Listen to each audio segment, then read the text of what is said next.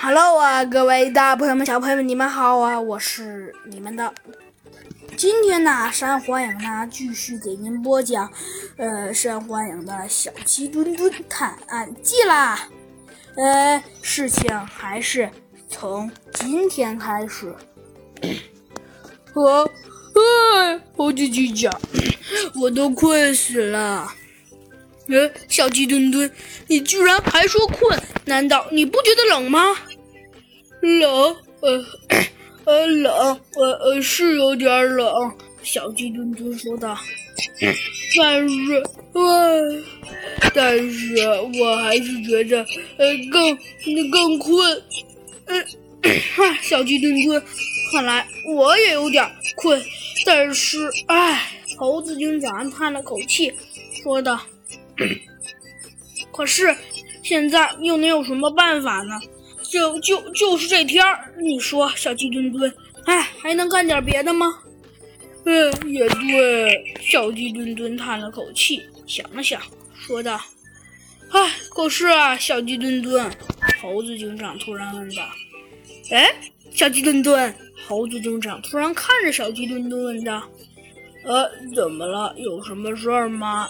小鸡墩墩问道：“小鸡墩墩，我想问你个问题，你是觉得有点冷，对吗？”“对啊，怎么了？”猴子警长。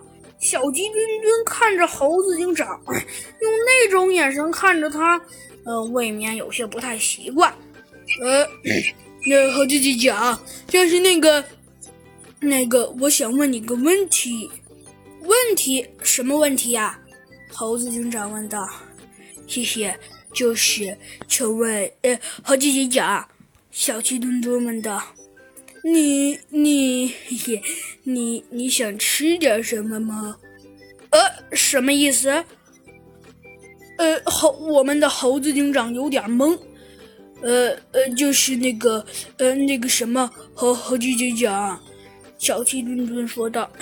其实我想告诉你一个事情，猴子警长。小鸡墩墩说道。一个事情？什么事情啊？猴子警长挠着头问道。小鸡墩墩，请问猴子警长，你知道现在是多少度吗？多少度？猴子警长也叹了口气，说道。我当然不知道了，小鸡墩墩。猴子警长说道，但是我知道一点，